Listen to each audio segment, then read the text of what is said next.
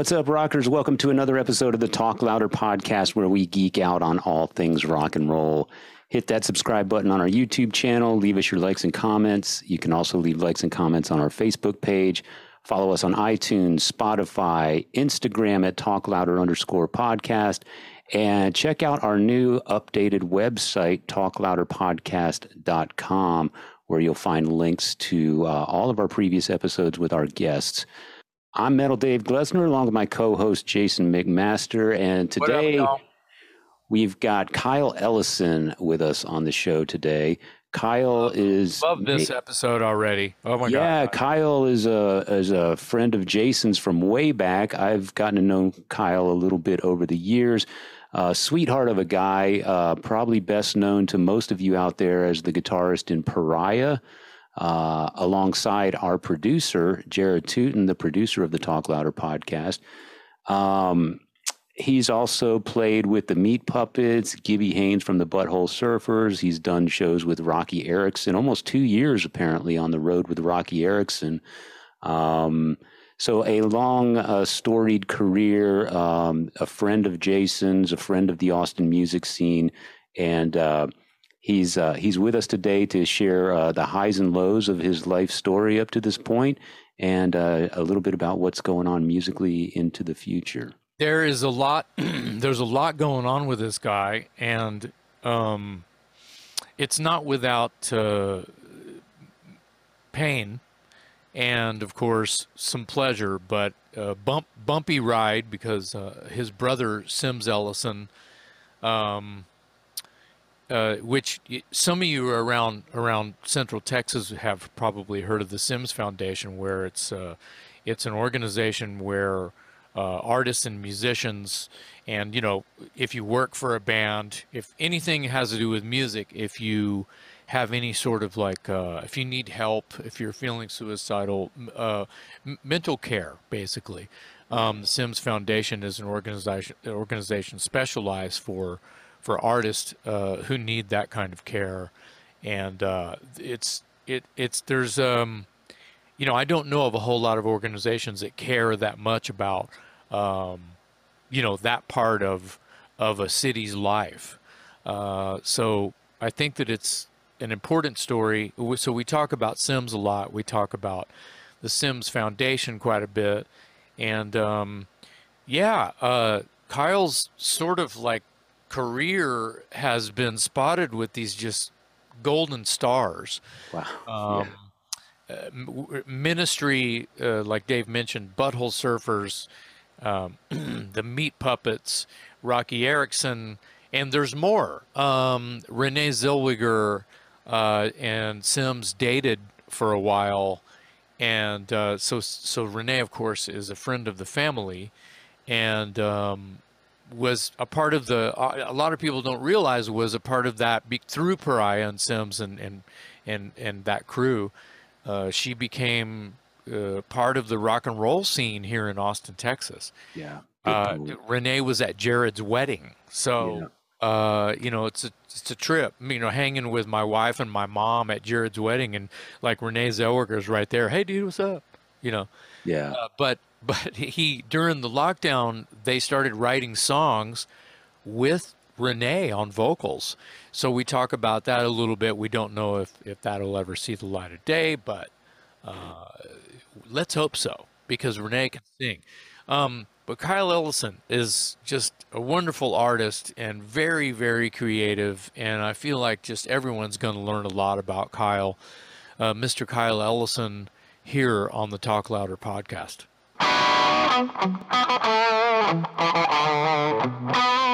Sons are one of my all-time favorites. Yeah, I, I always love their singer. Oh, and the Watchtower poster and the Dangerous Toys. And Jason was just telling me all about his Planet of the Apes wall back there. So. Yeah, yeah, as you can notice, see. Notice how notice how Kyle has no doo doo behind him. Dave well, and I, all, there's, there's, there's everything behind me and Dave is all doo doo, and then what Kyle has is professional uh, recording studio uh, vibe. Tool, tools of the trade, yeah. yeah. Yeah. I, I can take you to the doo doo room, dude. Where like there's I have like Ramones posters and Randy Rhoads posters in my kitchen. Oh, I have, mar- I have no doubt that you you have your fan, a you have your fanboy moment, but yeah, yeah. this me and Dave have the fanboy moment when we walk into the cave. So yeah. I know you guys got it going on. I love it. I'm like checking it all out. Mi- Mine, mine trickles into the living room and up the stairs, and thankfully, I have a wife who who uh, tolerates it because Oh, it, the uh, it spilled most- out of here, as you the can most tell. the most fucked up thing about about you know Dave, and I don't take it e- I don't take it wrong either way about having a cool wife who puts up with it is when Dave interviewed Gene Simmons, he goes, "Excuse me, she let you." She let you hang up those kiss posters. She uh-huh. lets you hang up. You know, all like mad, like like a Yeah. woman. How dare you think? You know, ask permission from a woman to. Coming, thought that was kind coming from a man who's been used to ruling the world since 1974. Yeah, but we're we're in Well, I different just thought ball. it was kind of an asshole thing for him to say, but we are talking about Gene Simmons, so it's okay. Yeah, exactly, man. I used to have um, guitar cables and guitars and like pedals all over the floors and mic cables run into the bathroom and stuff. And um, my old girlfriend was like, dude, you know, I want to live in a house. And so um, I put all my stuff in this one little tiny room and it was all just packed in there. You know what I mean? And um, and one of the few times um, I met Sean Lennon and he came over here to get some weed, if I could say that. And um, and um, he Well, was we're like, talking about Sean Lennon, so of course, and then he was like, dude, why is your like he was like, your whole musical life is like shoved into this little box, dude. He was like, this whole house should be a studio. And I was like, see? See?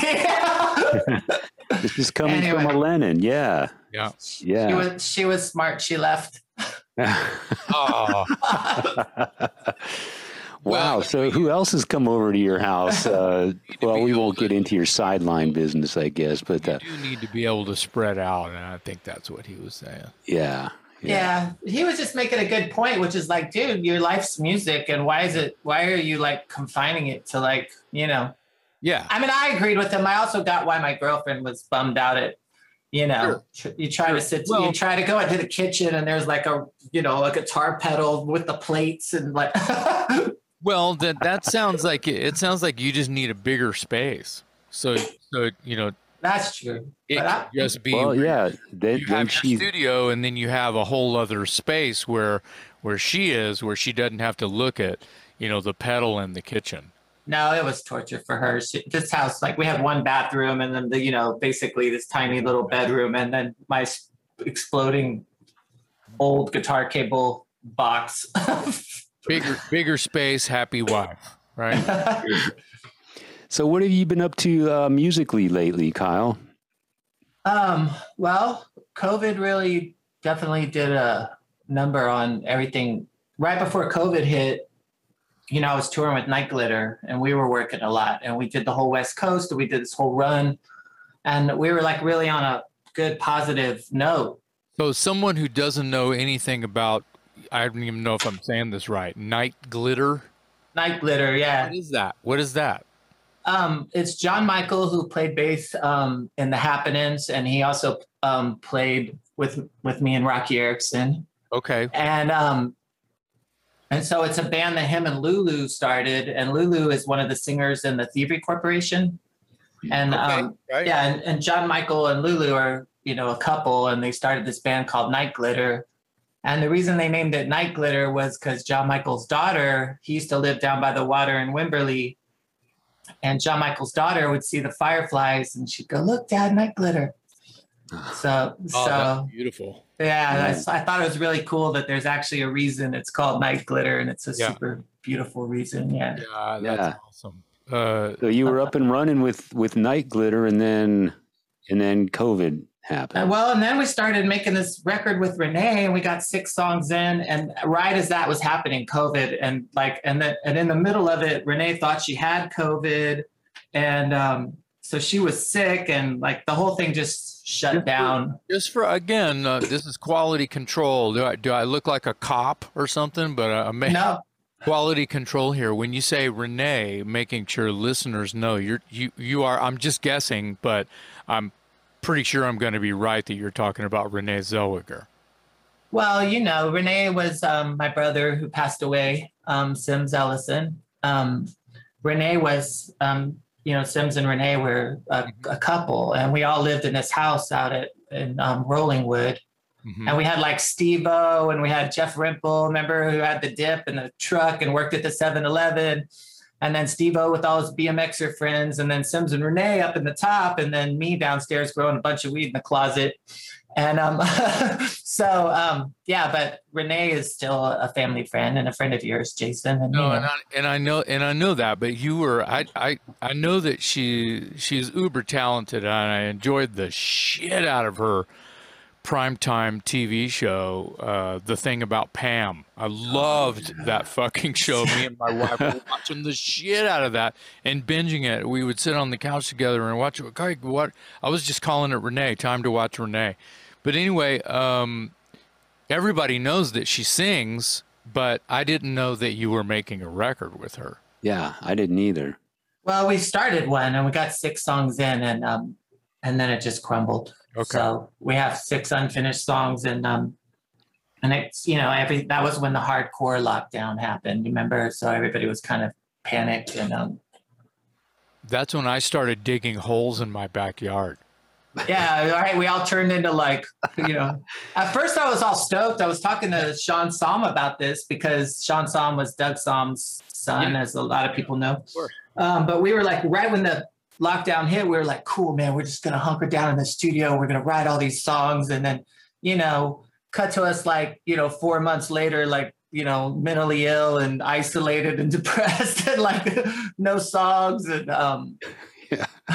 but um, yeah, it kind of had, kind of just reminded me how like music really is about for me and most people, you know, the sharing of it and someone hearing it is a big part of that. As much as I'm, you know, I'm an introvert, I love you know, I don't have a problem being alone necessarily, but right.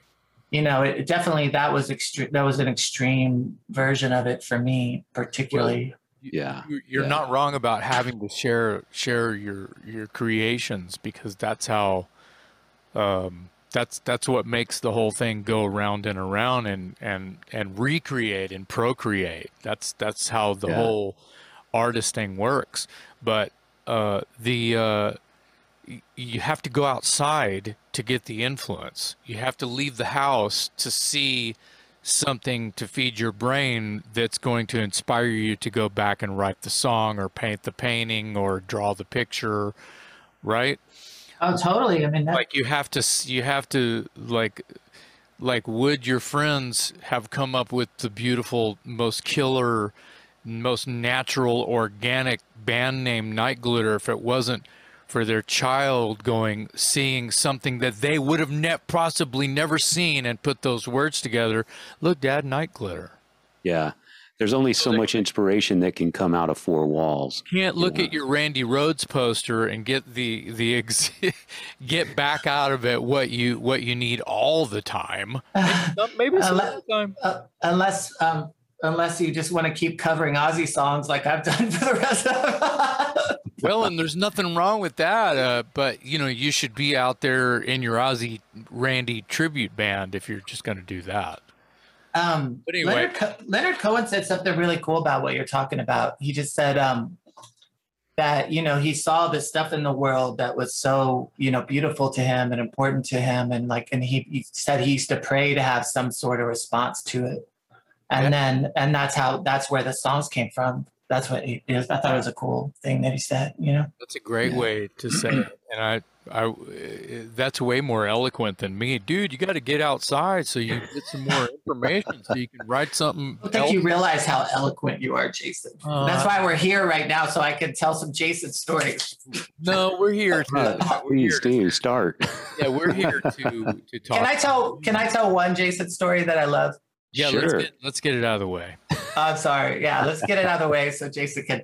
Um, well, um, you know, we were a family band. We, you know, young kids. You know, we grew up together. Me and Sims and Shandon was like the, you know, the like the most famous person in our high school, and me and him would like argue over Kiss and Motley Crue because um, you know I was a super huge Kiss fan, and then the Elder happened, right? So like I was like already out of there, and right when all this transistor was happening was um, you know too fast for love and all that stuff. So you know I was like, dude, no, it's cool, it's cool, and he was like, dude, no, you know the Elder rocks, whatever, and um, but um, so there was in the San Antonio music scene, there was all these um, people that we looked up to, you know, and Jason is a huge, huge, huge influence and uh, someone that I personally and I know my brother really, you know, we just had a lot of respect for. And uh, we were rehearsing, and one day Sim's just like he was. He was always really casual about stuff, but he was like, "Oh yeah, man, Jason's coming by." And I remember we were just all like, I almost get goosebumps now thinking about it because we were all just like, dude, no way, Jason's coming by. and um, Jason came by and he sang with us. And I think, if I remember right, we did um, Feeling for My Feeling, maybe, mm. Or something. Maybe We just played some songs and you left and you were super cool. And, you know, I think my mom and, you know, you're just really nice and great. And I remember standing in the front yard talking to you. And, um, and then you left, you know, and it was just like, whoa, Jason was here. and um, you know, but then over the years, of course, we got to know Jason and um but before that happened, and this is one of my favorite stories that maybe Jason doesn't know, but um Guns well, N' Roses. I remember coming I remember coming over to to the house, quote, the house, and jamming with you guys and I and there was a couple of other times I came over. I think I even stayed the night once or twice. And I think I came over and brought some old Watchtower VHS tapes because you guys remember that all that out. And I think that might have been the time I slept on the couch there in the living room down there. And Betsy would come over and jam because sometimes Shandon couldn't make it.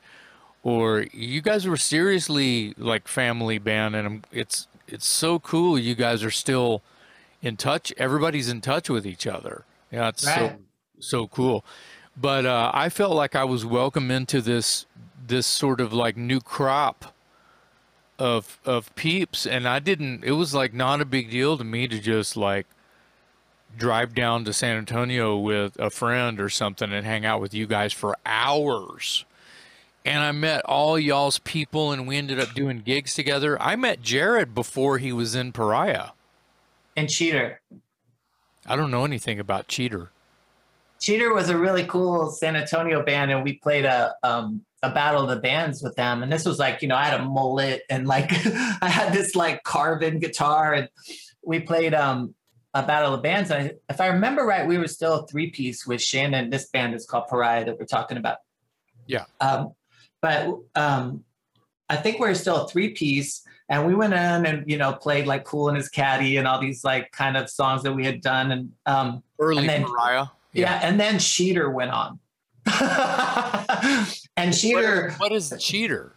Cheater was Jared's band, and oh. um, and they had like literally Taylor Hawkins type dude on drums that was just killer. He set up sideways, and Jared comes out there and just destroys this battle of the bands, how including us. How come I don't know about this shit?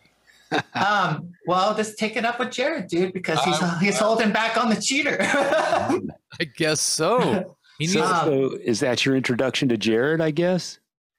Um, I don't know if that. I think that was the first time that I ever met Jared, or you know. But I just remember afterwards, we were like, "Dude, we got to get that guy to play guitar for us," you know. You yeah. stole him. Now I had met him in '87 or or late '86 or something like that um, at the Woodlawn Theater, he was working for Big Earl Sound, and they were doing a Watchtower gig at the Woodlawn there in San oh, Antonio. Oh, awesome. Big Earl. There, he was actually, I think, teching for Ron Jarzombek.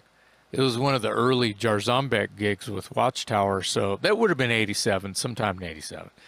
And uh, that was when I met him, and he was he was like, I was talking about something, and he was like, hey, you think Ron should use my wireless? And I'm like, I don't know. You should ask him. I mean, unless you want to roll by your crib and just bring it. And he goes, Yeah, I'll just do that. And I remember that conversation. And then the next time I saw Jared, he was on stage with you guys at Rockers opening for the Toys. Right, I remember And that. I was show. like, "Hey, you're the dude from the Woodlawn, Big Earl," and he's like, "Yep." And he, I think he had told me there at the Woodlawn the day that I met him that he played guitar and, and that he was in in like a cover band.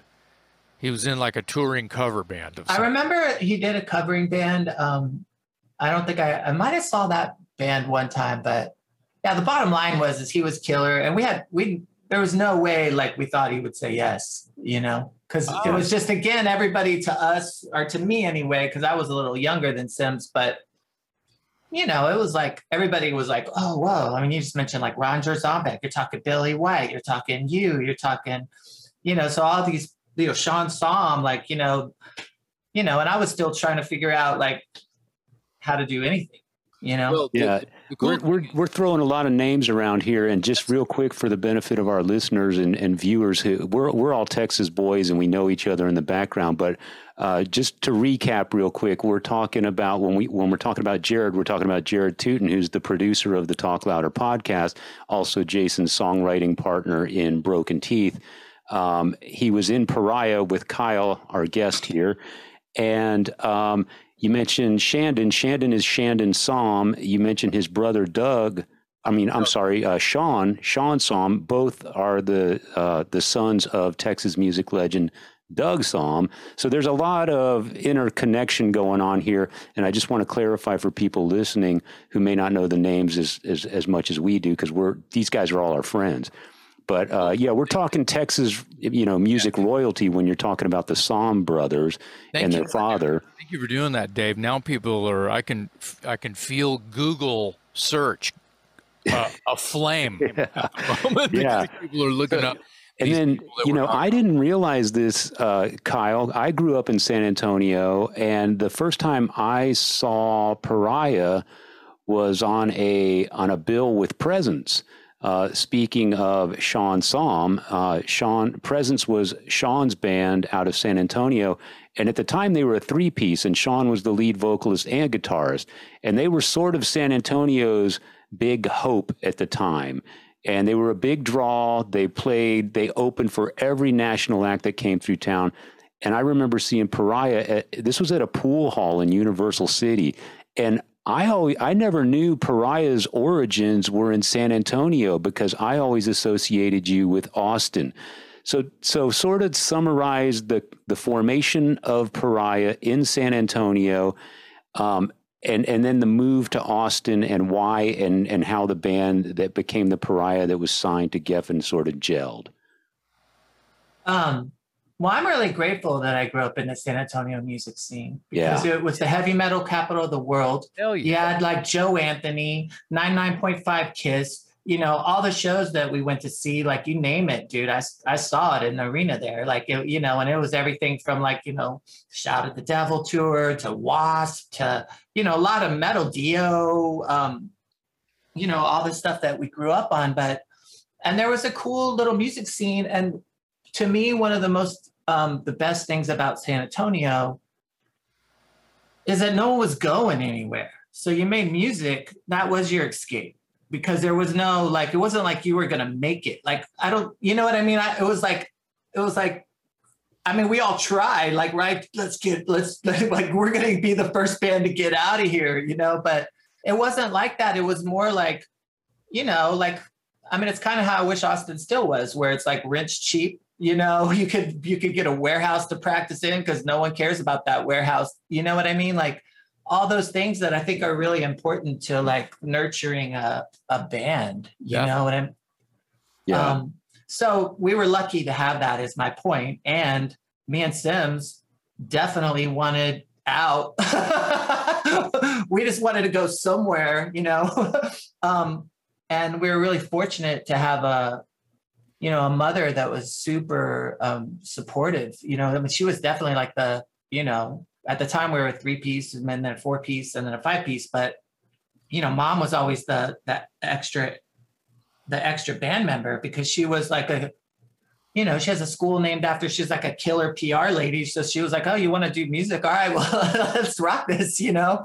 And you know jason remembers we'd be upstairs playing like you know, me and Jared both had 100 watt plexi Marshalls loud yeah, you as guys were violently loud, and she was just up down, downstairs reading a book, downstairs smiling and just happy as hell, and and completely supportive. Yeah, that's that's when I knew that I could hang with all you guys when I just met her and met the met all your crew and met all your your people, and it seemed like there was always this like Brady Bunch thing going on, you know, and and and happy happy vibes. And and you guys were and are great musicians. And uh, it was it freaked me out that you guys were so young and could play any solo and play put together any song and that Shandon knew every Kiss song in the world. And you know it was you guys were winning. You guys had everything and anything that uh, that well, a young man would would want in, in order to uh, you know here you go cre- uh,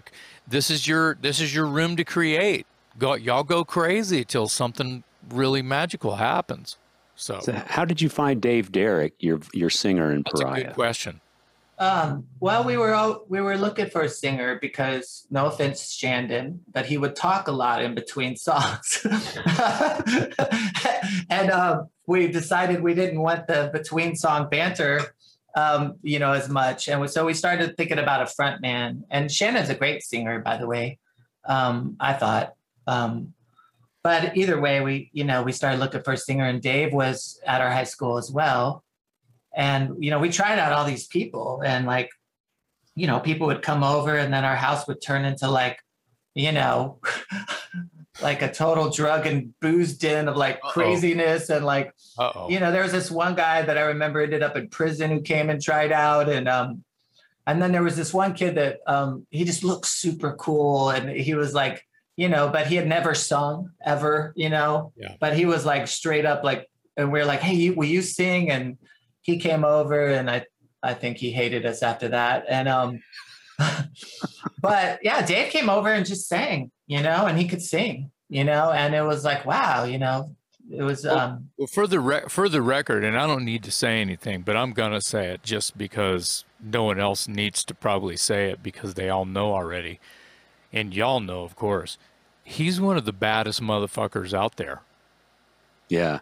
I mean, every, all the talent, the collective talent in Pariah is, is, you know, was was pretty incredible. You know, you've got Kyle on guitar, you got Jared on guitar, who was blowing doors off at the Battle of the Bands thing, impressed Kyle.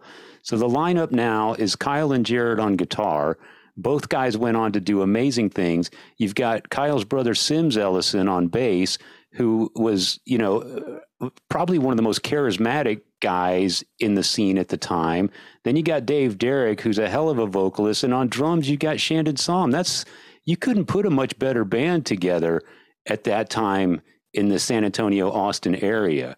So it, it, it you know and then everybody moved on to do different things. So did, did the move to Austin was that sort of because, like you said earlier, no one ever really broke out of San Antonio, so it was the logical step, or what? No, it was it was um, okay. A, I appreciate everything y'all just said, but I have to say that all those bands were badass, and all those bands, like for me, I see it more from like an insecure point of view. Like y'all were like the shit. You know what I mean? I mean, you're talking like, and so we were like trying. You know what I mean? To get yeah. to well, get that's, some.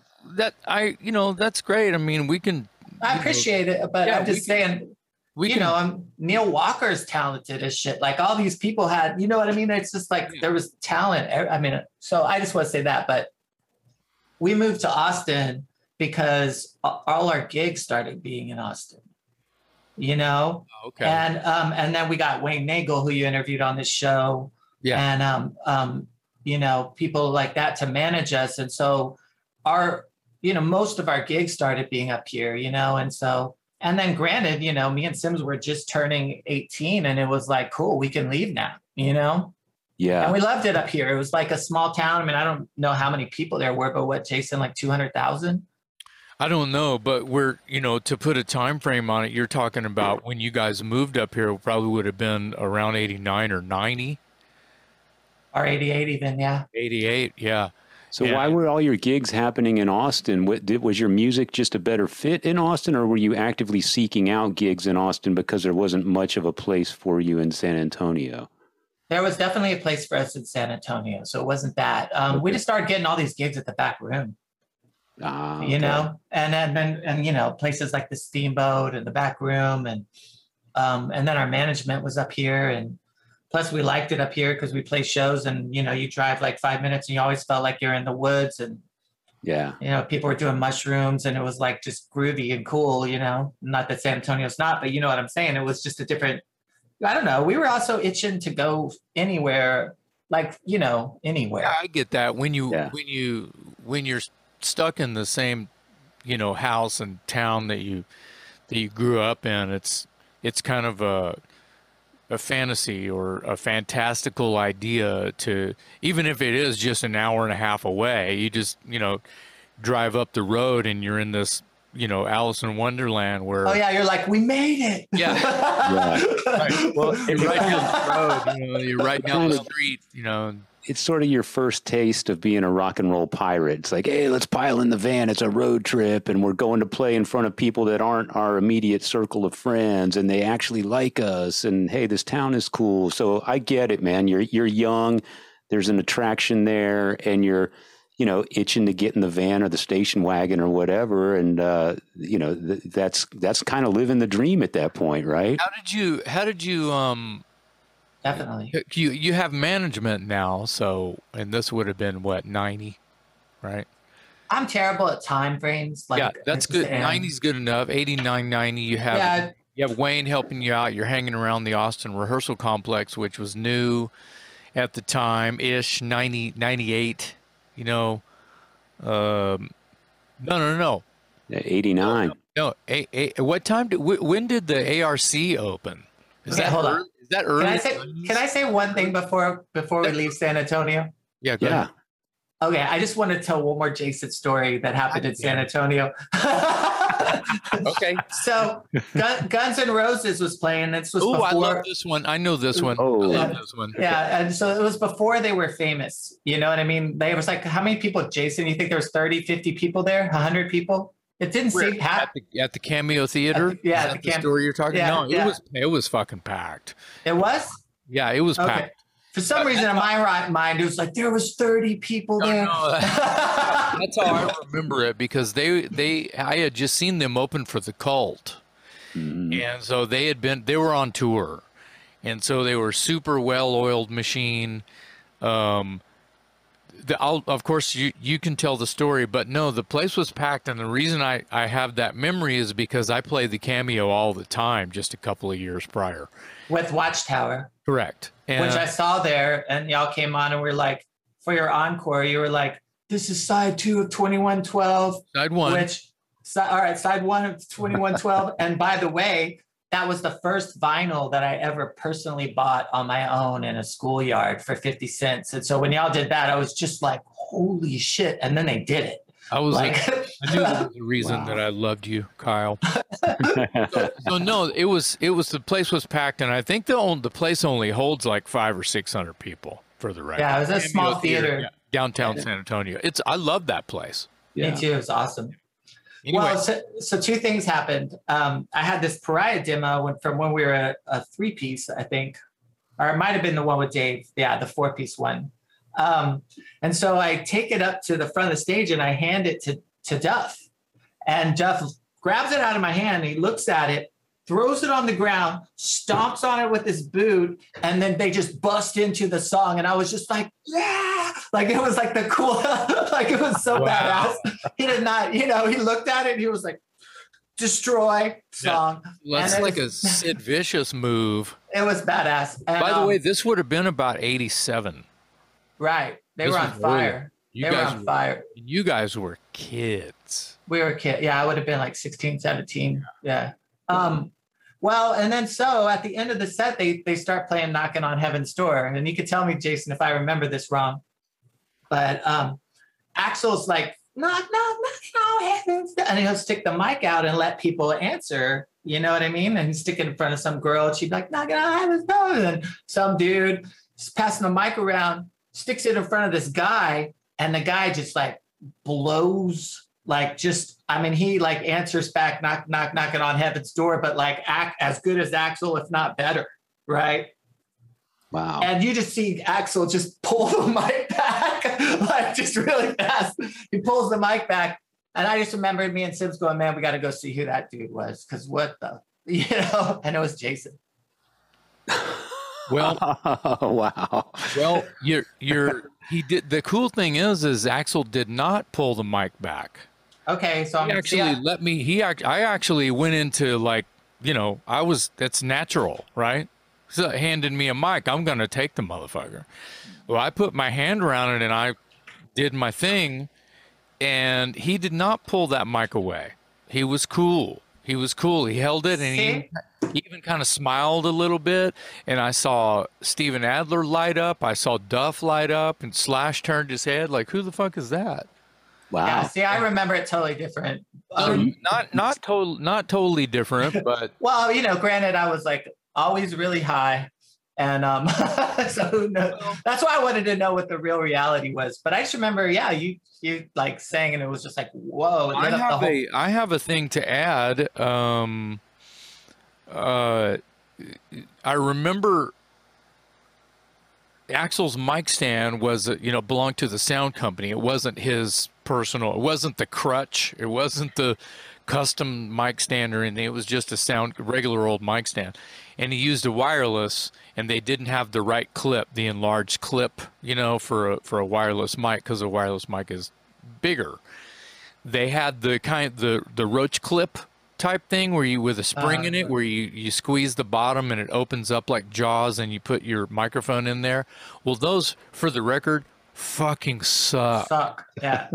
those those clips suck. bad idea that's why you don't really see that st- that style of mic clip anymore but anyway so the mic stand fell at some point which is not a surprise at all uh, I don't think that it Axl, you know, Axl didn't chuck it or didn't kick it or, but it, it had fallen, and no one gave a shit that it fell, of course. But that mic clip snapped in half. Another reason they fucking suck. They had like this little spring, and they were like plastic. And Yeah, back yeah, then, they were way worse than.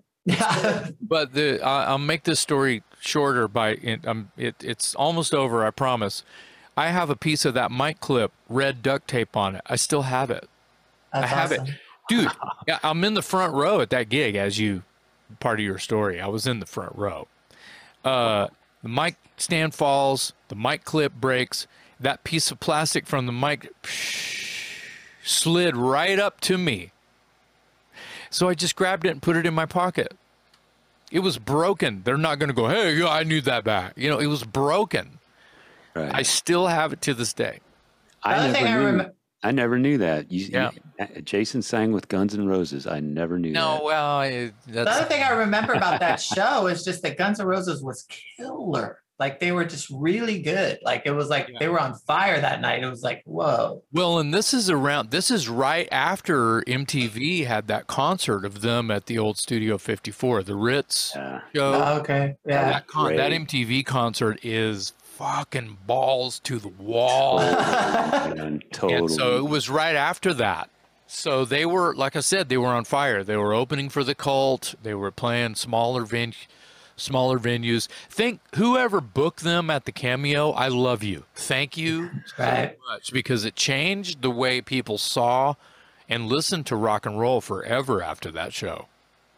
No, it was yeah, it was a cool. It was definitely like It was good. We were lucky to see them. Do you remember the name of the opening band? I don't. Emerald. Oh, Emerald. I do now. Yeah, I remember Emerald. That's right. wow. Yeah. I saw that. I saw that y'all um y'all interviewed Legs Diamond. Yeah. Yes. Um, dude, I I still listen to Woman to this day. Like, That's because your, I see.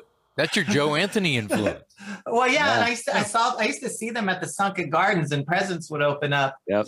and I just yeah, I, I really All loved I really loved Legs Diamond. And a lot Yeah. of those, yeah. They were great. So you, uh, so Pariah relocates to to Austin. My question, Um, can I finish? My question was going to be, at, you get management. You're in Austin. You get management from from that moment of like, all right, well, we got a manager now. What the fuck do we do now, right? when were their when was their label interest and can you do you recall what what exact songs or you know what what songs were you sending out to garner interest and where did you showcase for your deal Um, well, you know, South i by never South. knew any i never knew any of this stuff so this is fun South South by we you know we became a staple at the back room as Jason and you guys know and um I don't I mean I think Shatter Me was a big um a lot of people like Shatter Me and Sick Kid and that you know that EP that we made you know that Rather Your Skull record that we made. We sold twenty five thousand copies of that. Holy you know and we're talking you know on our own. 25000 hmm Before before Instagram and all, you know, before all this, I mean, we used to have like bags of mail because, and it was a lot to do with Metal Edge, dude. Like Metal Edge put us in there, and once that happened, then all of a sudden we started getting, you know, fans. You know how then, many you know how many young bands right now would shit themselves if they had any crystal ball to tell them they were going to be able at all to sell twenty five thousand copies of fucking anything? The Check this out. Check this out, dude. My friend, my friend, um, in a band in San Francisco. He's not my friend. He's my friend's daughter's boyfriend, right? Okay, I'm with you. And they have like 10 million views. Wow. on on Spotify. 10 million views. And they've only they've only sold like I forget what he said, like 12,000 copies or something.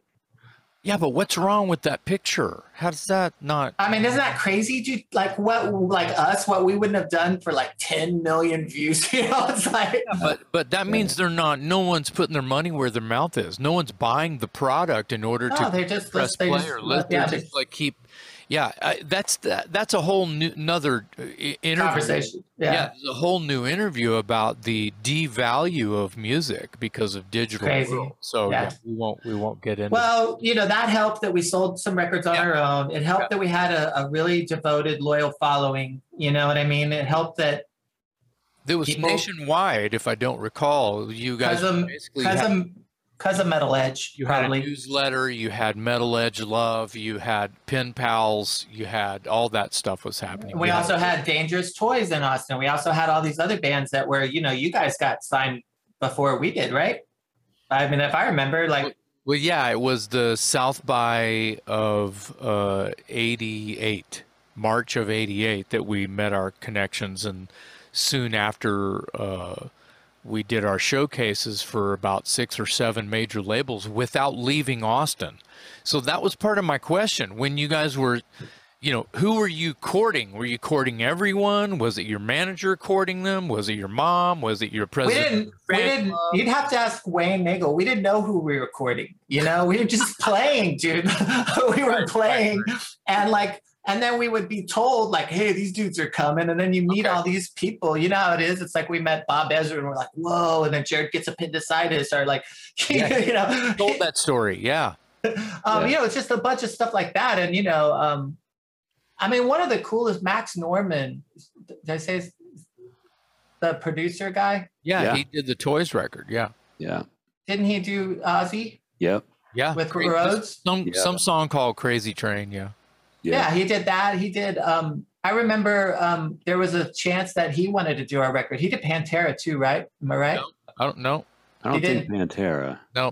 For Didn't, some reason, I thought he did, but did um, Megadeth. did Megadeth. Armored well- Saint, Megadeth, Dirty Looks. It goes on and Yeah. on and on and on. Yeah. I mean, you just start meeting these people, you know, once there's like a buzz. But basically, it was probably because of South by Southwest and and you know just that kind of hype around Pariah shows. I think all kind of accumulated. W- So so I mean, it was 12 years, right, when we finally got signed of being a band. Wow. Yeah. uh, well, it would have been ni- ni- Yeah, you're right. You're right. You guys worked hard, and it would have been. Your record came out in '92, so that's a lot of work that you had to do.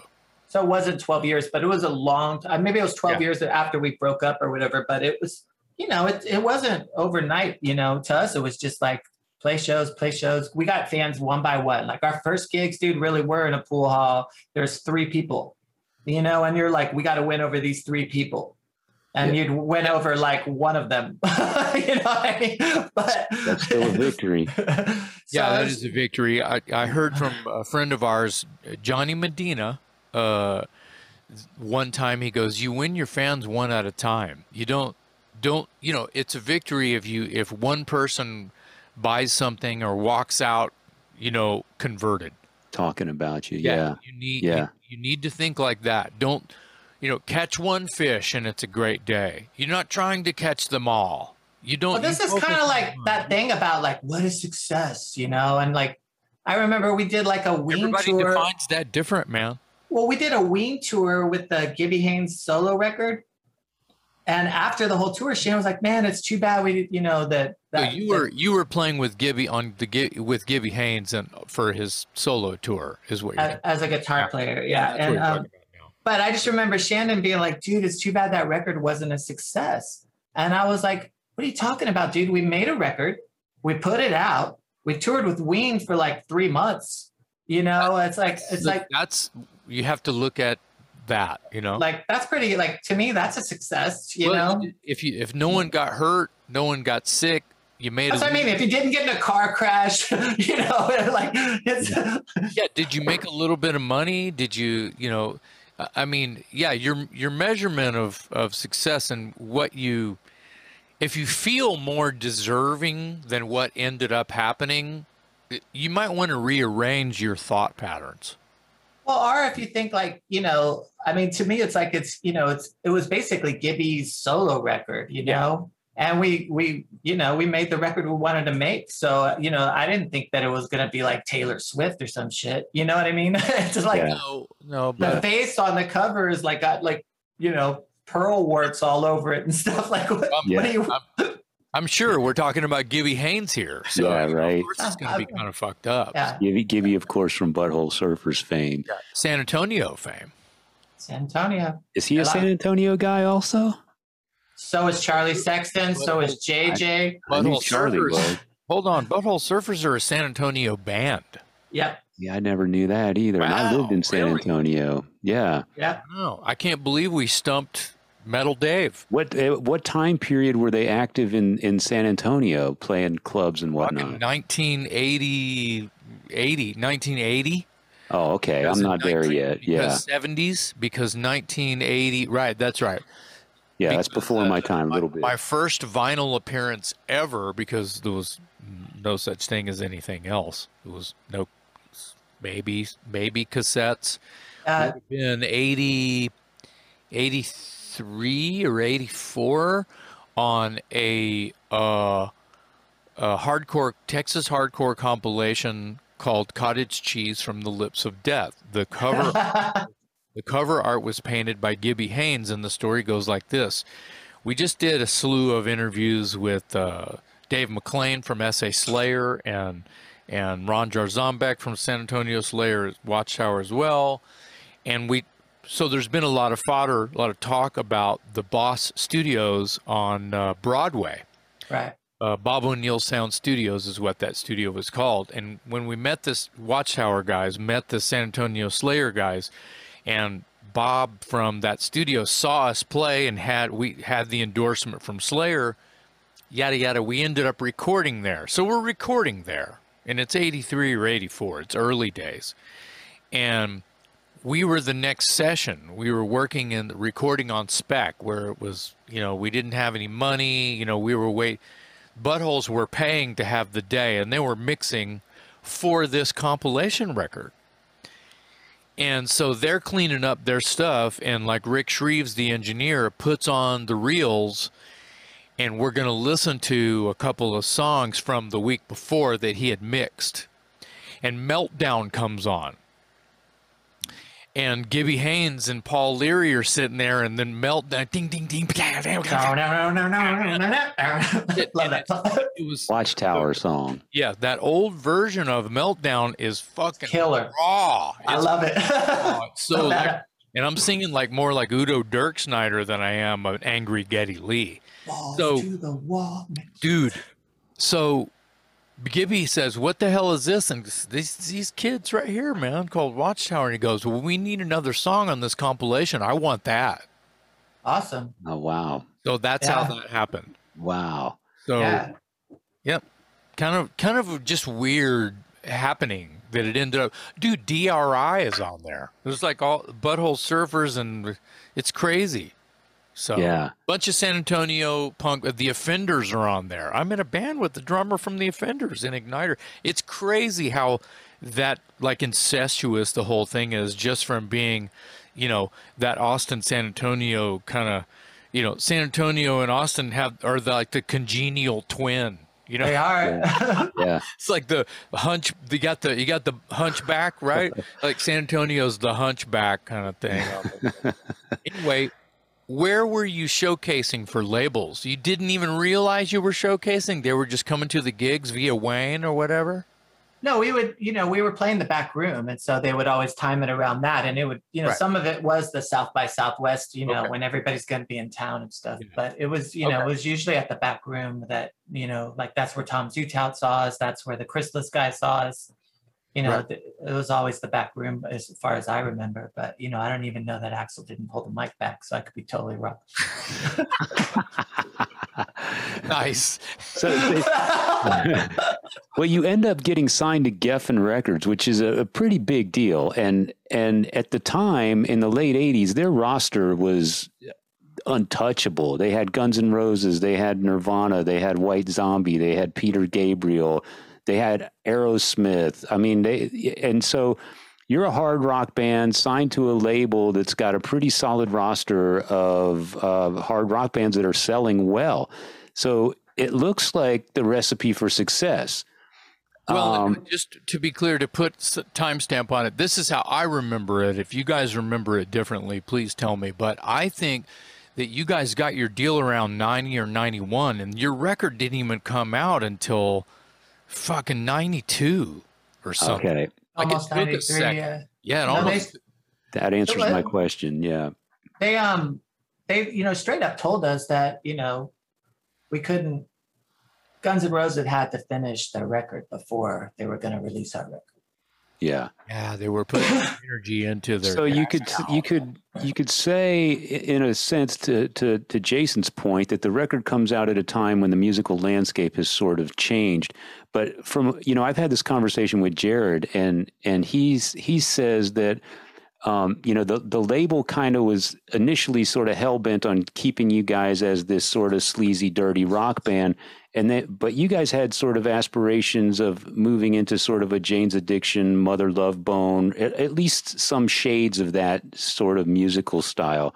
And you would think that given what was selling at the time, the label would be open to that. Maybe is is any of this ringing a bell, or am I just pulling this out of thin air? it's it's bringing a bomb no Yeah, okay. So, so why wouldn't the label be receptive to something? You know, usually they're trying to mold a band into something that's going to work. Here, you guys are naturally gravitating towards that, and obviously talented, but th- they're they're still not hearing you. What's what's going on with Geffen Records at that point?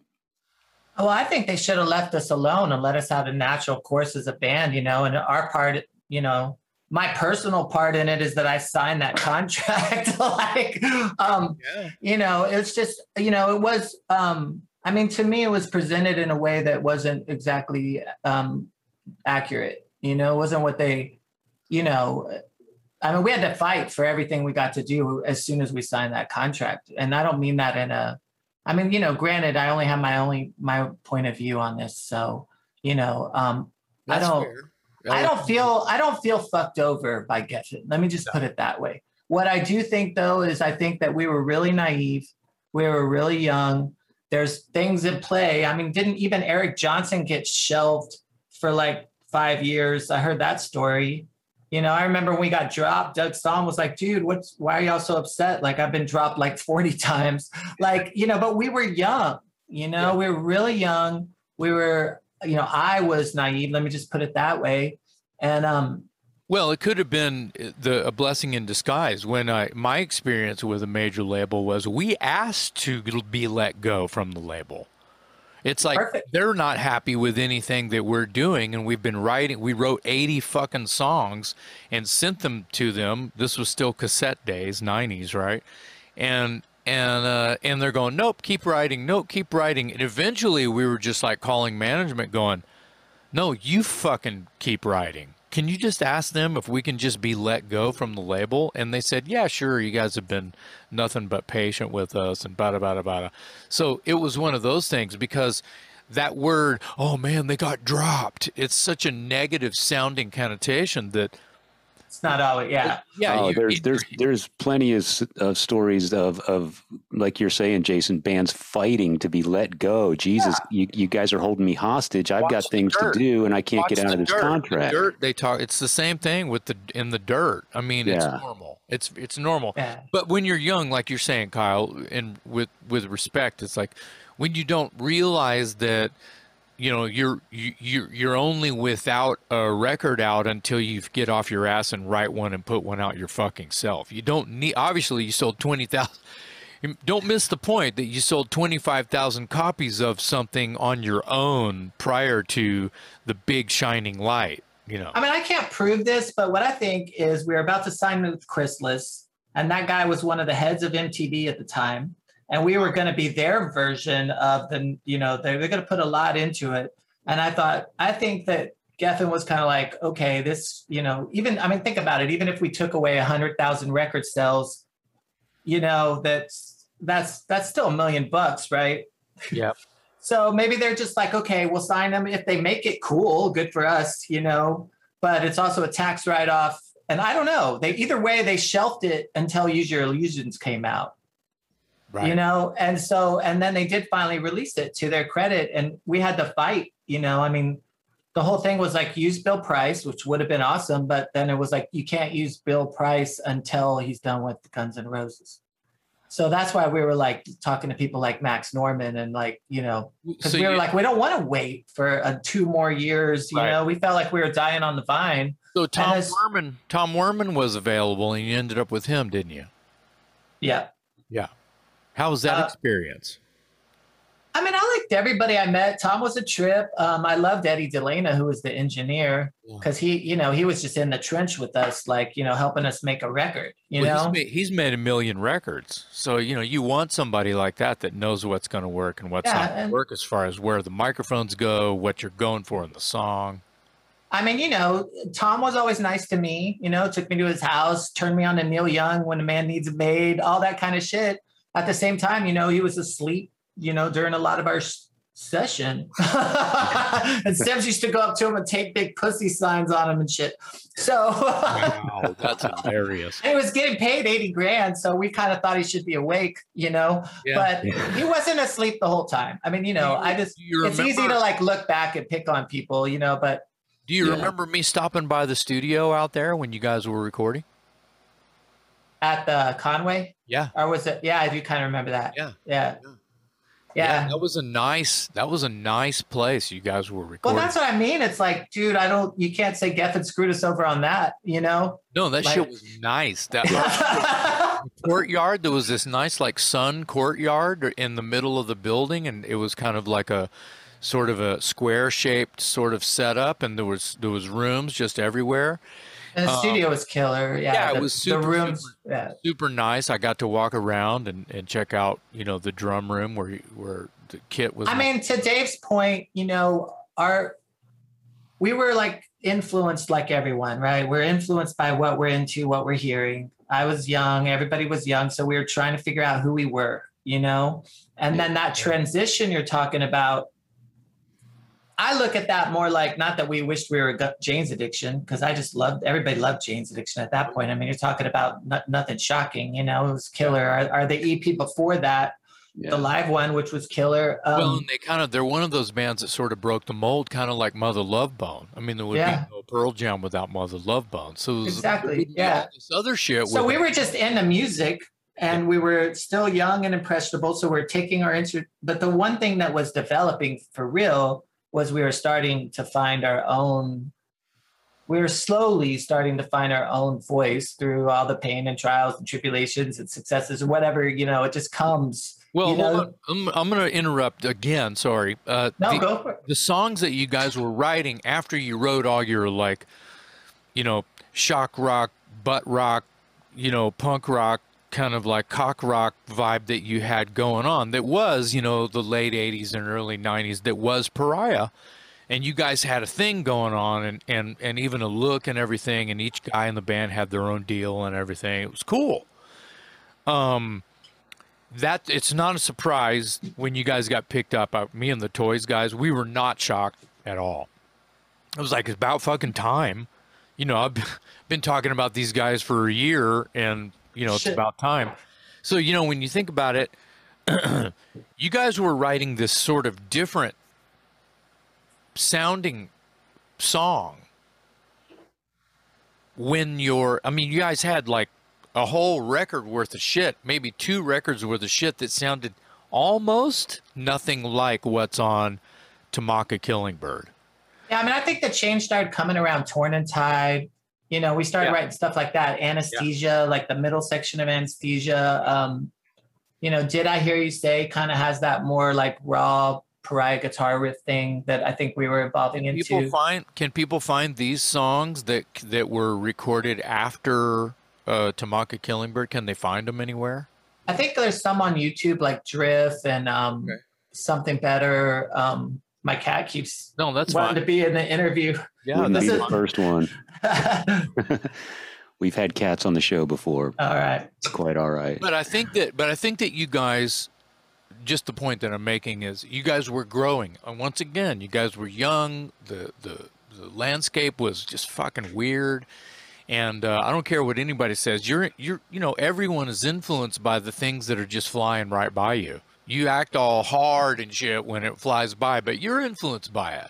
You're gonna think about it later, especially if it's good and it, and if it's good, it's, It's inspiring. It's inspiring. That's dude. right.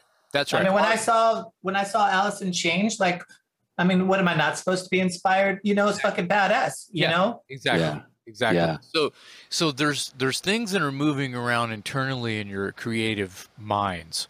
Uh, so the record comes out. Where you? I mean, I saw you guys with Jackyl, and might have been a, a weird sort of match. Maybe not.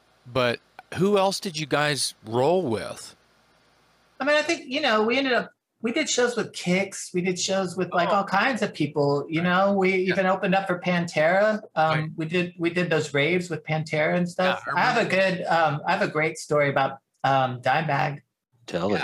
Tell it. Well, I just, you know, we, you know, when Cowboys from Hell came out and stuff, you know, obviously you're, you're in your room like, dude, you know, it's just so awesome. Um, Well, you're a fucking guitar player, so of course you're gonna be like, yeah, just like, Right. um, but we, um, we played a show with them and then afterwards, um, and those guys were older than me, you know what I mean? Like, so I'm still feeling like, um, like I can't really hang, you know, like I'm not, you know, Not tough worthy. enough, not worthy, all those things. That's all Um, in your head, man. You're a sweet guy. You're Well, no, but I just I'm just telling you the reality of how I felt. And um but and I looked up to them, you know, and um so they were like, "Hey, you know, come with us to Sugars in San Antonio."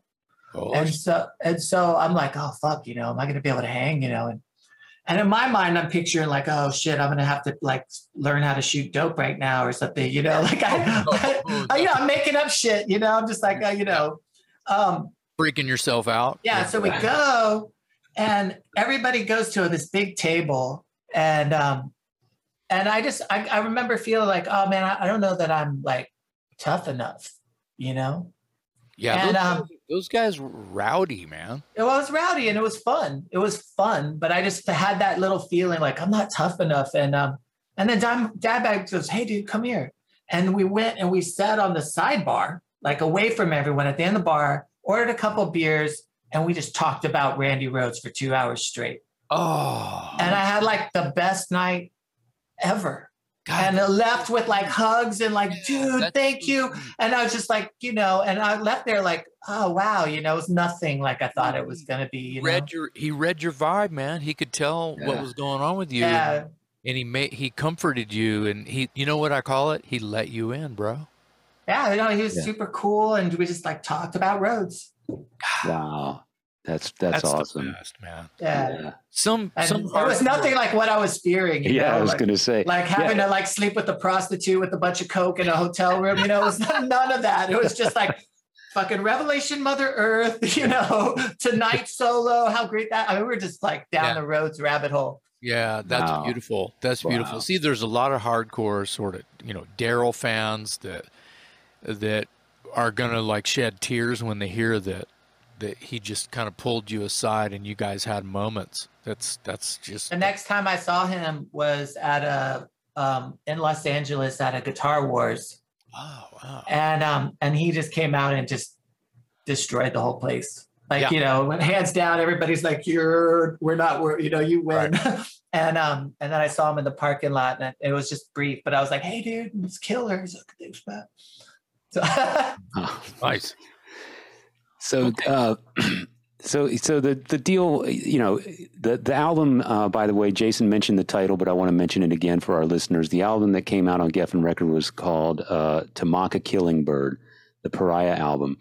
Um, obviously, uh, the the the deal ran its course, and um, you know, we we you can't tell the Pariah story, and and I and I want to tread lightly, and I and I don't want to dwell up, bring up a lot of horrible bad memories. But for people, people need to know that your your brother Sims Ellison was the bass player in Pariah, one of the most charismatic guys on the music scene here in in in Austin, um, and sadly took his own life at one point. Now, I, I, obviously, that's that's got to be just a devastating trauma for you and your family and outside of that your bandmates. And i remember the entire city of austin was in mourning. Um, i didn't even know sims personally but when i heard that news and felt the shock wave run through the city uh, it hurt man you know? Um, certainly not as bad as it hurt you and and your family. Tell me how you know how you managed to get through that because I've I've come to know you uh, over the years, and and we're talking to you now, and you you, you put on a great. Uh, you're you're very sociable, well liked. Every Jason called you a sweetheart earlier, and I couldn't agree more. Uh, but I know that you you had to deal with a lot to get to a place of peace, or at least a peace that you present to us. Um, if you don't mind, you know, sharing some of that with us. um, And if you don't want to, that's fine too. I, no, I, dude, I, appreciate. I mean, you know, it's important because you know, mental illness is a, is real, and people suffer, and we lose people. And I heard something the other day where someone was talking about being suicidal, and then someone else said, "Never underestimate the hole that you're gonna leave." You know, Yeah. and um, as far as how I got through it, um, there's no got. You know, I haven't gotten through it. It's uh, you know, I miss Sims. I could cry right now, you know, because it's, you know, it's a true loss, and and that's like, you know, I still miss him every day because he's still not here every day. You know, like I went to see my mom last night and I took her to the emergency room. I was there all night. You know, Sims would have been there if he was here. You know, yeah. so, you know so it's all these kind of things that um you know i don't know what to really say about it besides um you know there's some good that came out of it the sims foundation you know you guys if you want to call it i'm going to give you the number right now it's um 512-494-1007 and it's simsfoundation.org and basically you know they help musicians get mental health care Yeah. um, uh, so you know, thank God, right? Because we tried to get Sims help, and it was like prehistoric back then. Right. Um, you know, as far Jason was there, Jason re- remembers a lot of how hard this actually was. Yep. Uh, but um, you know, as far as how I dealt with it, I didn't. I crumbled. I became suicidal myself. I lost like ten years of my life in like one of the deepest, darkest holes that you could be in. I finally understood like asking someone to stay alive in that much pain isn't fair because you can't live in that much pain. You know, you need help.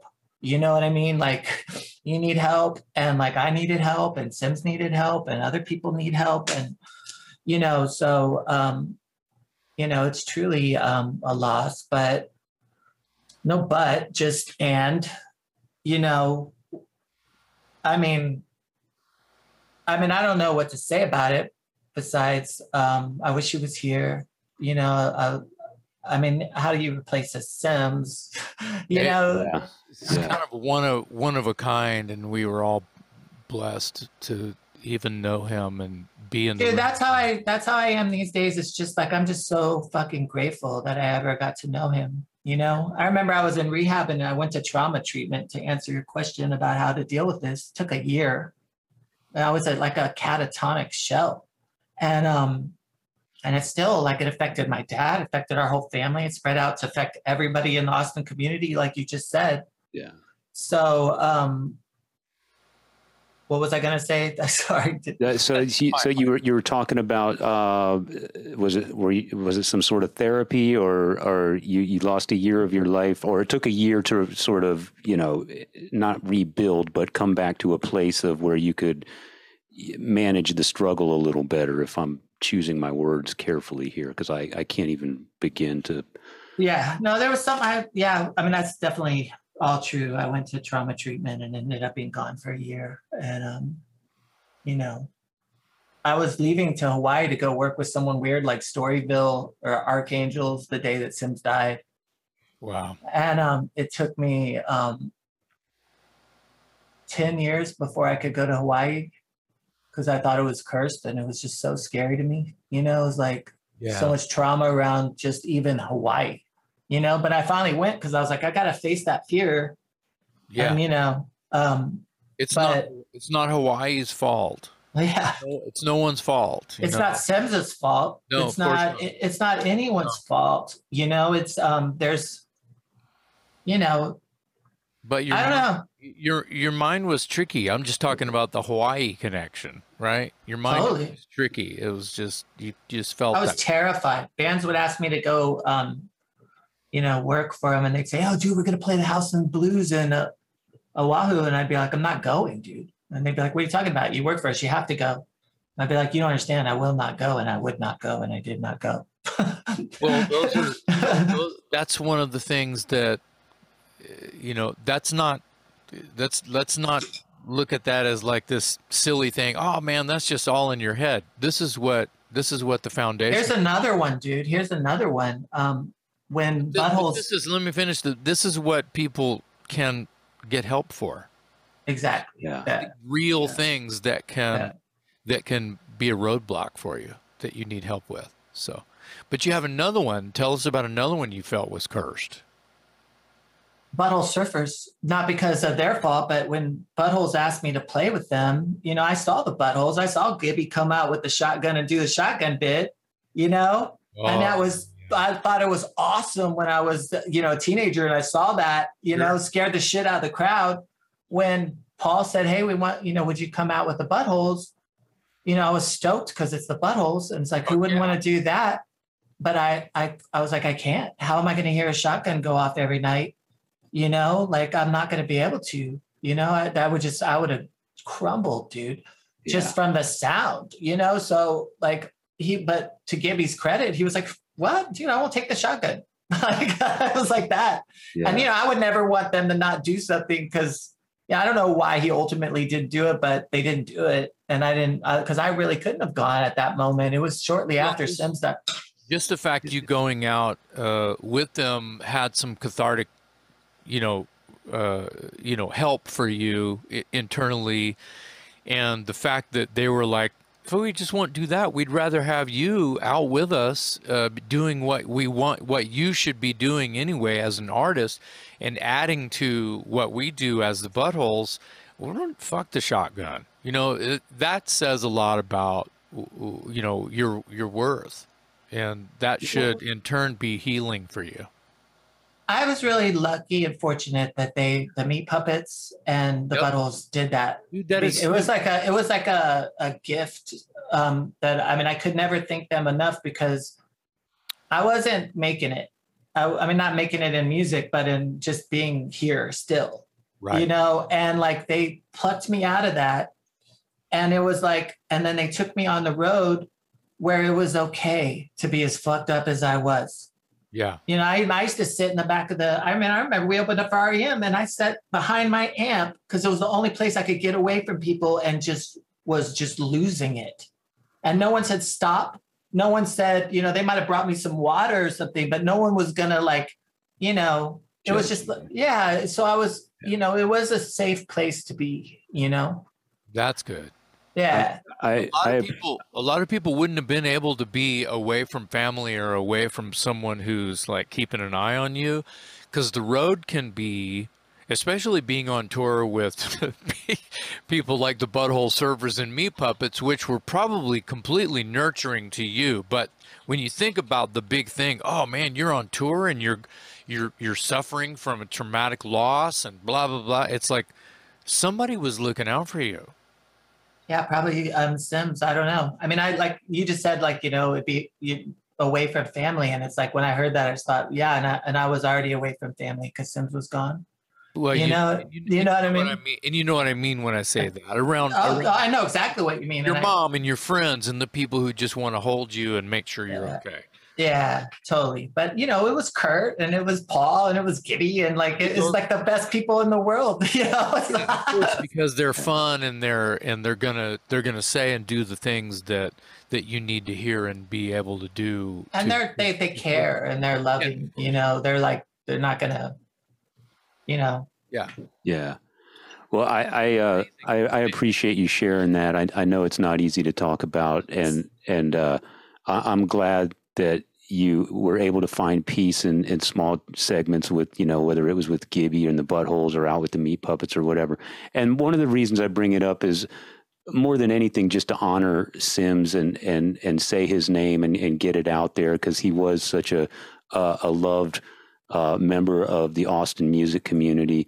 And, um, and and and as you said, uh, if there's a silver lining that came out of this, it is the Sims Foundation that does help uh, musicians get mental health care, and it's been around for a long, long time.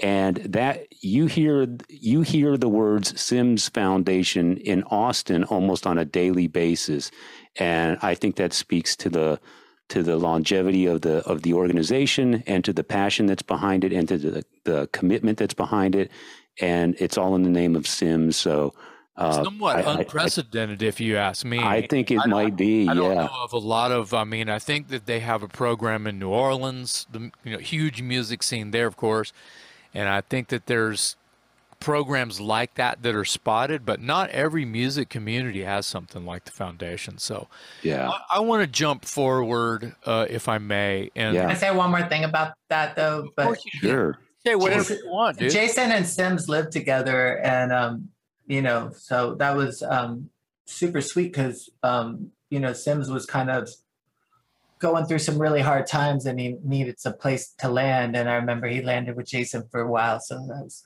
Well, it was, dude. We can't. We can uh, That's sweet of you to say, but it was Jeff, the Jeff Tweedy mansion. It was Jeff, Jeff Tweedy was our. We should have a whole podcast just about Jeff Tweedy. I don't. Like, I I, could. I would love to do that. is this Uh, is this the mansion i'm i'm familiar with Yes, yes, it is, and Yeah. I, and it was just like I, I, I don't I don't want to call him the landlord because I didn't really pay much rent. there. and I should have. And uh, Jeff Tweedy is kind of like one of those angels that you kind of read a book about, and th- his name is just not Jeff Tweedy. Well, let me tell you, the name they're not saying is Jeff Tweedy. And I don't mean Jeff Tweedy from Wilco. Wilco. Jeff It's a different Jeff Tweedy. Pro- probably Probably an angel. probably, probably an angel in some in some form, but the Jeff Tweedy I know is yeah the angel I speak of, um, and it was great uh, uh, to be there uh, with Sims because I loved Sims. I know you did. He was he would come in my room when I he would hear me writing songs and go I really like that one or I really like that one and you know that that meant the world to me. Uh, but what sucks about that whole thing is like when when we were kind of Tweedy was kind of closing up shop there, uh, and like Sims moved out, and it was it was mere days later that he was gone. I know. So that's the scariest part for me because This is how tricky this kind of stuff is. Um, I was gonna say that, but you you take it.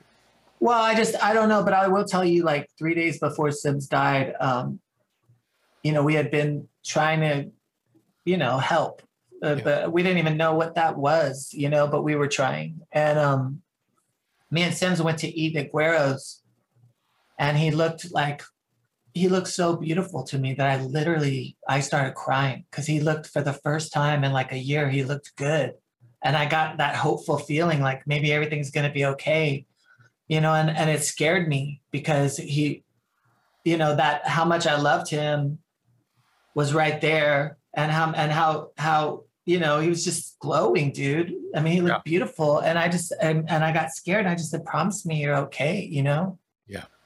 And he looked me right in the eye, eye and he was like, dude, I promise I'm okay. Don't worry. Three days later, he's gone, you know? And um, that's hard. That's hard, bro. Well, dude, it's all hard. And, you know, and I don't, I don't, uh, you know, I don't, there's so many things that could contribute to like, dude, I mean, you know, and I don't, I'm scared to even say them because it might, you know, shed a light on something that's not a light. You know what I mean? Yeah. Like, yeah. But who knows, dude? I mean, he was on all these different antidepressants. They kept switching them. Uh-oh. You know, like he, yeah, they would just put him on one, take it away, put him on a different one, take it away, put him on a different one. And it's like, I'm not against antidepressants. I have friends that it literally saved their life. Yeah. But, you know, I could tell that this was not working for Sims. Yeah. You know what I mean? So it's just, it was all scary, you know, and, um, and well, yeah, that's that right there. That story right there is another reason how how slippery of a slope it is, and and how important you know it is to talk to someone and get some help.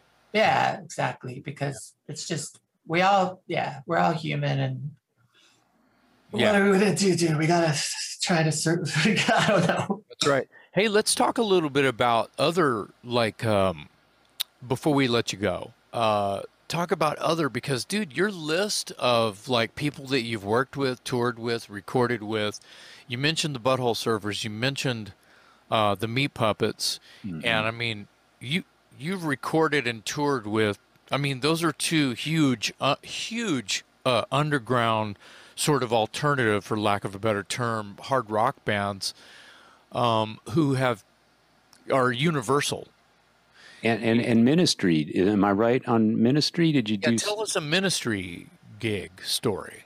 Ministry um, was different because when I was in the buttholes, I started making films because you know they do all the projection stuff, and I did, and I just you know went off the deep end, just getting into that because it was fun. You know, you paint on like film leader and all this stuff, and and they were like cool, and they were like, "Hey, dude, you want to do some of this with the buttholes?" You know, and so so I was doing that too and a ministry asked me to go out and do their video.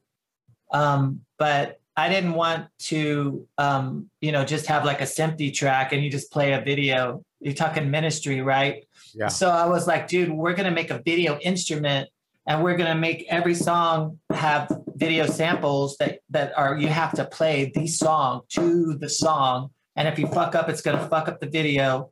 And and so we did that. And matt mitchell from the Skatenigs was part of this. And he I wrote when you were working with him i'd run into you guys. You guys were working on shit all yeah and so he helped write this software because there was no software to do this at the time. And it, so we just took it like as far as you could take it because you know we used to call him matt 3000 because he could do anything right? Like it's like figure this anything technical matt was going to solve it and make it rule and it was going to rule. And also i will say tristan rudat helped make the video don't want to leave him out because he's super talented video editor, played um, in a band called 151. Um, but yeah, so ministry asked asked if we go do that, and there's a million ministry stories, you know. But that's how I ended up meeting Paul Barker and working with him. I did some stuff with Lead into Gold with him, but only a few songs on that first record. And um, right. But Paul and Tristan have been helping me on this new band that kind of came about because the pandemic, which is called Zoid and that's just oh, this that's cr- cool band name. Yeah, it's called Zoid, and it's this crazy. You know, it's, it's kind of like what the pandemic did to you know the isolation, and so I was like, what if you could just make the craziest music you could think of, like from the future, and there was no rules. And if you thought you got went too far, you just like go way farther than that, and like destroy any concept of like yourself as a musician, like what you think you do. Yeah, you know what I mean. yeah. And um, and it was super like fun, dude. And like it just like was relieving too, because all of a sudden it's like, you know, like I think I play guitar a certain way, you know? And this was fun because it's like, fuck all that, you know? Yeah, make like, yourself play a different way. Yeah. So it's yeah, that's a fun project and um reinvention. That, Yeah. Yeah, and Paul played. We were lucky enough that Paul played bass on some of that, Oh, and um, for Paul Barker. Yeah, and um, and of course that just like you know it was heavy and cool. yeah. And then you give it to Paul, and he's like, "Hey, what do you think of this?" And you're just like, "Oh my god, dude!" Because you know he's like, I call him the Dark Angel because you know he's an angel to me, but it's just like, like it's just right. like he's a distortion artist. He's like, Yeah. so Dude, you know, good. Distortion artist. That's totally. Great. well, he, he has his own design of like pedals and shit. So yeah. Yeah, no, he's So- really amazing. So, So he's he's uh um, I'm sorry. Uh can can can people go hear some of these Void songs that were Zoid. created? Zoid. Zoid. So Yeah. with a Z. Zoid. Um, People yeah, there's a well, you, Zoid songs. there's a um, there's two singles out right now, and yeah, that you'll crack up, Jason. Nice. Where where are they? Where can they find? Where can we find? um, you could go to iTunes, you could go to YouTube, and like just watch the, you know, it's not a video, but O I D Zoid. Mhm. Okay, just Yeah. making sure. There, there's there's a lot of things on your list that that we sent out that that you could. What else was on there, Dave? I wanted to ask, if I may, about the. Weren't you guys in a Madonna video? You were you were, you just stole my thunder, man. I was Okay. make him talk about that on the way out, but Yeah, I- 'cause- uh, and, and the only reason I'm asking is because I mean you don't get bigger than Madonna, and I think people would uh, be interested to know if they can look for you and spot you in the video, and how that even came to be that guys from San Antonio, uh, from Austin by way of San Antonio, end up in a freaking Madonna video. How did that happen, and what was okay.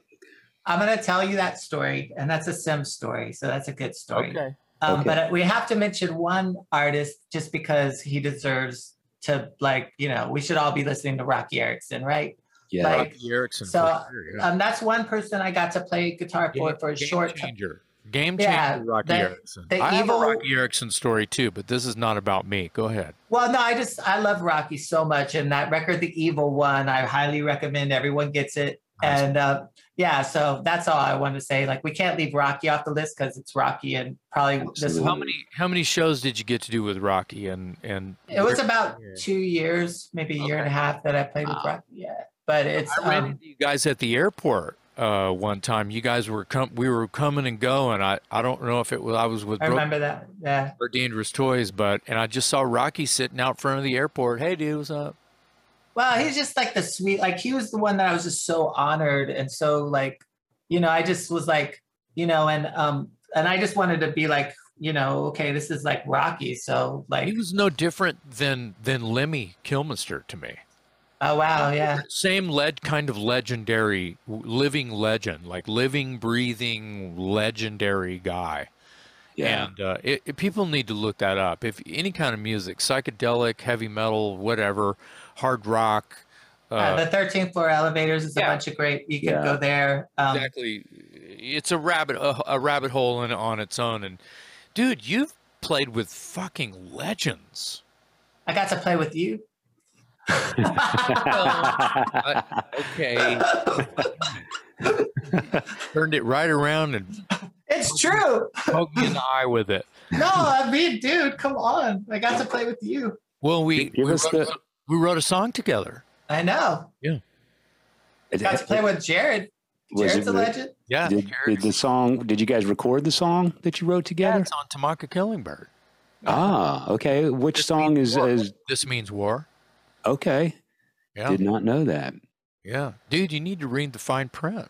I know. I'm, I'm slacking. I'm I'm the guy that always reads the fine print, Tell, and I didn't tell us the that. story, the Madonna story. Yeah, give us the Madonna story, and then I'm it just in on Talk Louder News, the Madonna and story. then I'm gonna have to. I gotta I gotta be All right. somewhere. So Yeah. Well, hey, I just wanted to thank you guys for what you're doing. I I've watched a bunch of the interviews that y'all do with people, and like when I was watching them, I was like, why am I even on here? But But you're not the like, first person to ask that. Let me just throw it at you real quick. You're one of us.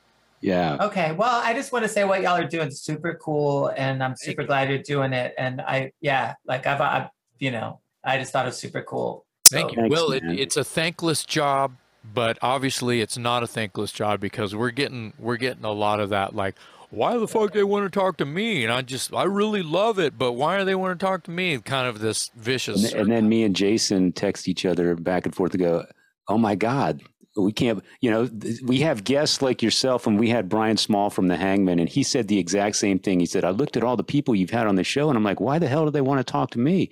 And, and me and Jason go, why the hell did would they even accept the invitation? We're just Yeah. as baffled as you are. So, Well, no, dude, it's and we appreciate it, man. Yeah. Thank uh, you. Well, no, it's just awesome. I mean, you know, well, we're not getting paid for it, and neither are you. So obviously, there's a nerd factor. You know what I mean? We, we, we, we, we love look for fellow nerds. Yeah, we Yeah. we end up we end if we don't know the the the person that we some because sometimes we'll we'll be introduced to someone that seems like an interesting character and we'll want to have them on the show for for just that's all the reason that we need sometimes. Right? and then we end up falling in love with this person and it's like man that was a, a great episode. We didn't know what to expect. And that wild card happens not very often. I would love it if y'all got Hunt Sales. that would be sick. Yeah. set it up set it up for us All right, yeah, that'd be awesome, dude. Um, Um, so the other uh, thing, the other thing would be is like, um, you know, we get to, we're, you're our friend, so we already know it's going to be a grandiose episode. We're Yeah. gonna like go deep. We're gonna have fun. We're gonna, we're gonna laugh. We're gonna cry. We're there's all these. It's like an onion, right? It's gonna be is. this. it's like an onion that you peel, and then a thousand other little onions pop out, and they just keep popping out. yeah, and we can't we can't stop talking about shit we want to talk about. Okay, Madonna, Madonna, Madonna, go. All right. So we were recording at Brooklyn Studio, which was in Madonna's management company's office, right? And it was a Was cool. she running her record label out of there? I think so. Maverick? Maverick. Yeah, Yeah, that's what I read. So, um, and you know, we What were like, guys- what were you guys doing at which part of the record were you cutting at at we were doing, we had we had done all the drums and stuff, and we were doing like guitars and overdubs and vocals and Okay. bong hits. But we. You know what? It may have been Brooklyn that I went to then. Maybe. Okay. Yeah, Yeah. it may have been Brooklyn. though. Um. For some reason, I thought it was Conway, but it doesn't matter because No, no, it doesn't matter. So matter. you're Yeah. in, you're in Madonna's studio, basically. Doing bong. Right. And so the studio's here, there's a kitchen, and then there's this hallway where it's like all these people at desks doing Madonna work, right? And stuff like that. And so we would ride. What, we what do you like- think they're doing, Kyle? Madonna work. What is Madonna work? At the time, they were putting out the sex book. Do you remember that? Yeah. Oh yeah, yeah, Yeah. yeah. Yeah. And um, so we were like riding our little 20 inch BMX bikes down the halls, you know? Oh shit. And we were just, the fucking studio. yeah. Oh, you fucking like.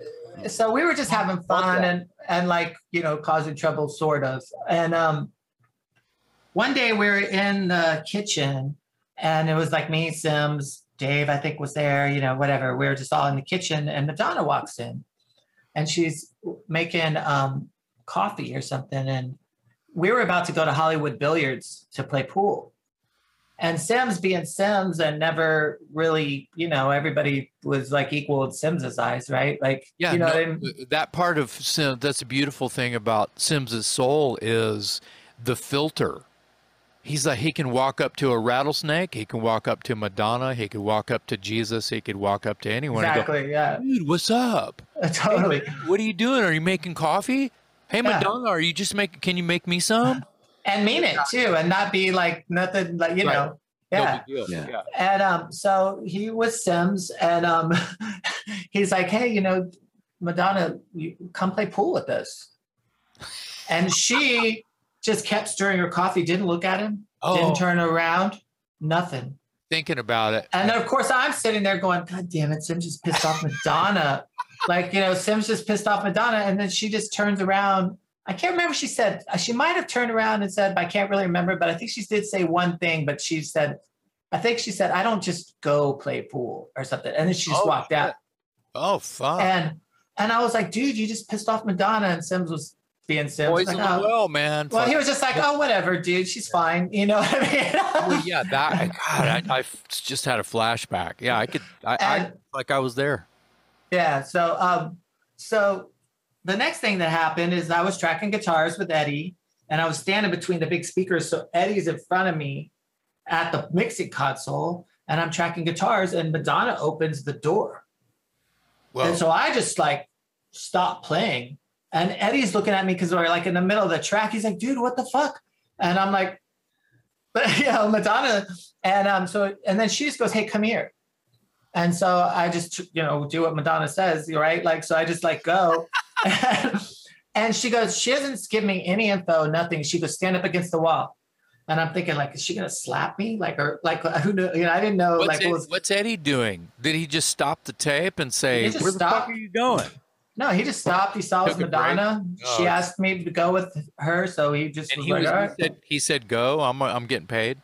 Go ahead. He didn't. Yeah, he was just like, if Madonna asks you to go, you go. You know what I mean? Yeah. um, So, So- she got you up against the wall. She, yeah, she pulled out a Polaroid. She took a picture, and she goes, "Where's that blonde kid?" And I go, "My brother." And she was like, "Yeah, the one who asked me if I could play pool." And I and I go, "Oh, he's not here." And she was like, "Well, when he gets here, send him to my office." And I was like, "Like I know where your office is." You know what I mean? and she was like, "Oh," and then she lightened up. She got really cool. She was like, "Dude, you just go down the hall, and then when you get to that last receptionist, my office is to the right, right?" So I go back in, I tell Eddie the story, and we decide we're going to play a trick on Sims because he was about to come to the studio. So we start packing shit up, right? And so Sims walks in, and I'm like closing the guitar case, and he's like, "What are you doing? You're supposed to be tracking, you know?" And I'm like, "I'm like, dude, you pissed off Madonna. Like, we're out. She kicked us out." I was, I was like, "She kicked us out. We got to go." And he was like, shut the fuck up, dude. And I'm like, no, seriously, like we're out. And Eddie's like, it's true, dude. Like rapid cables, you know, like and um Sims is like bullshit. Like he gets straight up like, you know, this now he's protective of pariah, right? Like he's like, you know, Sims was kind of like the band leader. And I'm like, if you don't believe me, go talk to her, dude. Her office is right down there. Like I totally set him up, you know. like I was like, her office is right down there to the right. Of course, Sim's just gone, you know. and then he comes back in like 30 minutes later, and I'm like, we're me and Eddie are cracking up, you know. We don't even know what happened, but we're already laughing because it's like, dude, you know, what happened, right? And I'm like, what happened? And he was like, oh, he was like, she she wants to know if we'll be in her video. And I was like, I was like, well, what'd you say? And Sims goes, well, I asked her how much it paid. and I go, how much does it pay? He goes, 300 bucks a day, dude. Nice. and so, Nice. I'll take it. yeah, so then, um, you know, Sims is in the video a lot. You could see him in there a lot. Um, me, I'm only in there at the first scene, like when she pulls up in the car, and I'm like the guy that looks like Cousin It. That's like what song is this? deeper and deeper. That's Okay. right. Yeah, so I'm like the kind of the prostitute on the corner with like super long hair, and then there's another scene where I'm in the hallway, and she wanted me to act like I was selling pot because I had asked her. I was super bored on the set, and I was like, "Can you give me some pot?" And she was like, "So when the, that scene came along, she was like, well, just yeah, do what you do naturally, like just pretend like you're like selling pot or something." Not that.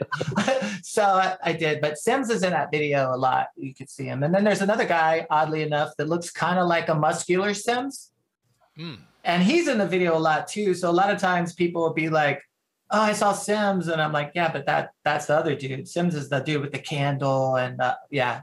Wow. So anyway, it was just one of those things. And then, um, yeah, she was really cool. Like she was like, you know, I mean, I she was like just treated us totally normal. Like once we got there, she was like, I saw her get a B12 shot, and she was like, "What's up?" And I'm like, "I'm bored." She, she was like, well, "What do you want?" And I was like, "Well, I want to like, is there any weed around here?" and she she was like, looked to her assistant, and then I remember I went behind the building, and she goes, "Just do it over there." So like, it's not a big deal. And I was like, "Yeah, okay." Oh, that's cool. So Wow. Madonna scored weed for you? Now her assistant. Same thing. And then, but her and Sims would just talk like, like, Normal. like Sims would talk to my mom. Yeah, just like totally cool. What Wow. a great story, man! it's fun. wow. I mean, you've you've you've shared so many great stories with us today, but uh, I, I don't think I have any other acquaintances that have been in a Madonna video. so You're the only one. You and Sims. Yeah. It's Sims. Is, blame Sims. He was.